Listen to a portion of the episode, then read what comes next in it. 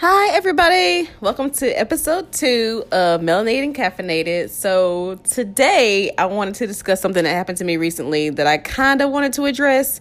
And this is not to shame anyone. I am 100% on the side of educating people always. But I felt some things needed to be said because I, I feel like this kind of thing happens a lot. Words are said and things are miscommunicated. So, here we go a few weeks ago, I posted an article by The Root entitled White People Are Cowards. It basically talks about how many moderate white people are a detriment to society at large, especially in response to this current administration and just this hellscape we're living in right now. There's so many middle of the road whites who think that by doing nothing, everything is just going to turn out fine, and that's not true. And I mean, it's kind of understandable because a lot of white people aren't affected by what's going on in today's society. Not that that's an excuse, but whether it's the school to prison pipeline, police brutality, voter suppression, etc., there's they find that there's nothing going on that's ever going to affect them personally, so they feel like they have no reason to get involved. But we all know that's exactly how white supremacy is perpetuated. And I was talking to a friend the other day and I was telling him white people will go along with the extremely racist policies of this administration, not to men- mention administrations past, even if they do not agree, because they can easily turn a blind eye. They can go on with their lives without any sort of hesitation or fear. Nothing is to come down on them ever at all. But this is the same attitude that perpetuated the slave trade for so long, which led to Jim Crow and the disenfranchisement of many underprivileged people, not only in America, but around the world. And there's a guy that I follow on Twitter whose name is Travon Free, and he posted a brilliant thread, and I'm going to read it to you now because he articulates everything much better than I can. So give me a moment. I'm going to pull it up. Okay. And I quote Reminder America's on this tremendous backslide all because white people thought, white people were mad a black dude was president, and then a woman wanted to give it a try. The craziest part is Trump is categorically ruining the lives of millions of white Americans and they still don't care.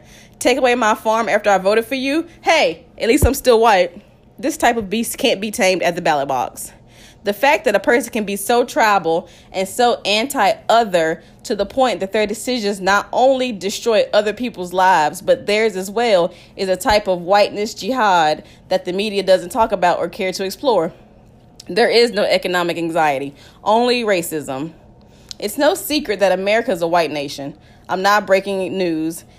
It has been for the entirety of its existence. But I often hear white people talk about solutions that involve everything but solving the problem of whiteness as it relates to all the problems it creates. Whiteness gave us Donald Trump. Whiteness killed Heather Heyer. Whiteness stole two SCOTUS seats. Whiteness separated 3,000 kids from their parents not policy or voter turnout or everything else that's so easy to talk about. But solving the problem of whiteness involves non complicit white people, allies, whatever, to take responsibility for white people in a way America has never done. Because at the end of the day, being white is mad comfortable, and nobody puts a rock in their shoe on purpose. I guess the question is if you're serious about really changing America, are you willing to step out of privilege and get comfortable with being uncomfortable for a really long time? Because that's really what it boils down to. I don't think enough people are willing. Because losing friends and family members isn't a good enough excuse. Doing the work required to actually change a society for the better is grueling and exhausting and dirty and bloody and worth it. And when is the last time Americans actually did that? Like, really did it? I'm just thinking out loud. At the end of the day, America reaps what it sows, and it sowed a really dumb, racist ass president. And the ideals and values people bled and died for are being chipped away or have already been erased. I hope we're going to do something about it when the time allows. But if the crazy train keeps rolling down the tracks in November, you won't find surprise on the face of this man. I've already told you why. In closing, enjoy your break, Kavanaugh. You bought it. You might as well. P.S. For the record, to white people who recoil at the words like white and whiteness, white is not an ethnicity. It is a man made construct to separate people with their skin from people with mine. It's ruining society and it needs to be dismantled. Tell your friends. So I think that is just great. Like like I said, he encapsulates everything that I'm about to say just in a much better fashion. Um, so yeah. So back to um, this thing that happened to me. So I posted this article with the heading to those of you who told us to give the president a chance, he can't be that bad. F you, yada yada yada. I dropped some F bombs in a couple places. All that jazz. I received all positive comments except one. A friend from high school, and it's always a friend from high school, commented on how rude she thought that sentiment was and how my language was reductive and isolating. She also told me I couldn't blame all white people. I didn't.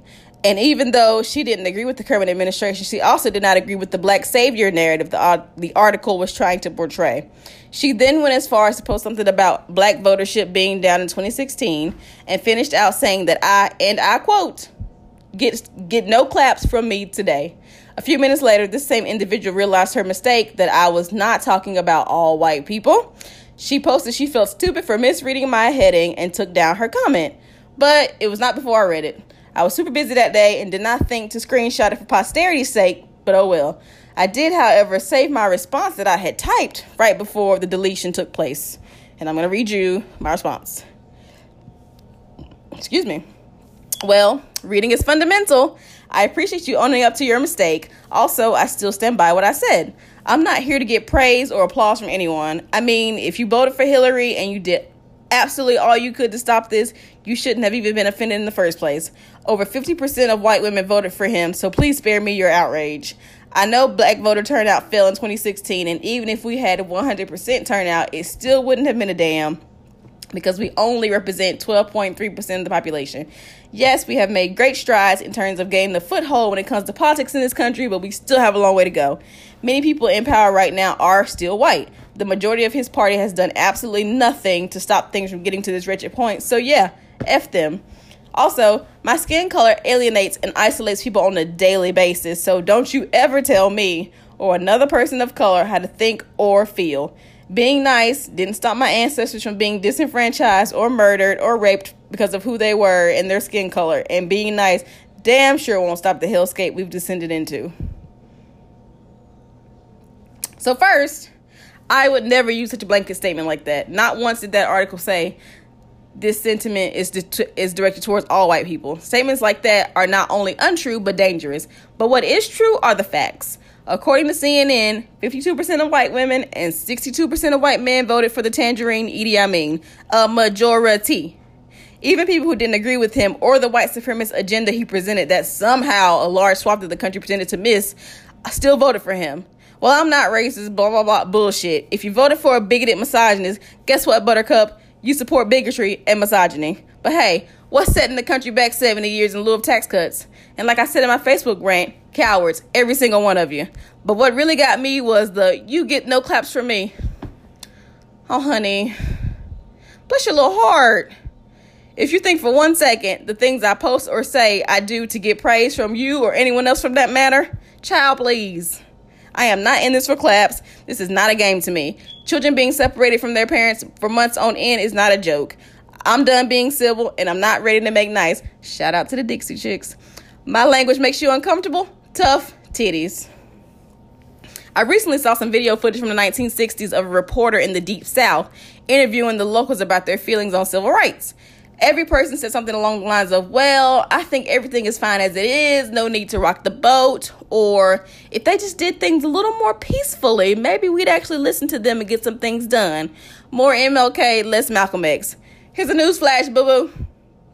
Many white people did not care one iota about MLK and his message until after he damn near got his face blown off in Memphis. People love quoting him, but tend to overlook his quotes about how white moderates are the biggest stumbling block to progress. Look them up. Google is your friend. Here we are 50 years later, and the sentiment is just the same. Here's a rule of thumb you don't get to tell underprivileged people how to think or feel or act. If someone's approach is not for you, fine. Don't pay attention to it. But then I ask, what is it exactly are you doing to play your part? Don't ask me how to be an ally and then sit on the sidelines as if by merely asking the question you fulfilled all your requirements. It's crazy how even in 2018, how insulated white people of my generation are. I click through wedding photos online and I am appalled. How is everyone you know white? Everyone? That's a conscious decision that you choose to make on a daily basis. If your wedding party looks like the cast of Party of Five, Friends, and Seinfeld all came together for a crossover episode, you have no business lamenting the way I operate or complain that my language is too harsh when it comes to dismantling white supremacy in this country. Bye, Felicia. Uh, I mean, Karen. And leave your bland ass potato salad at home.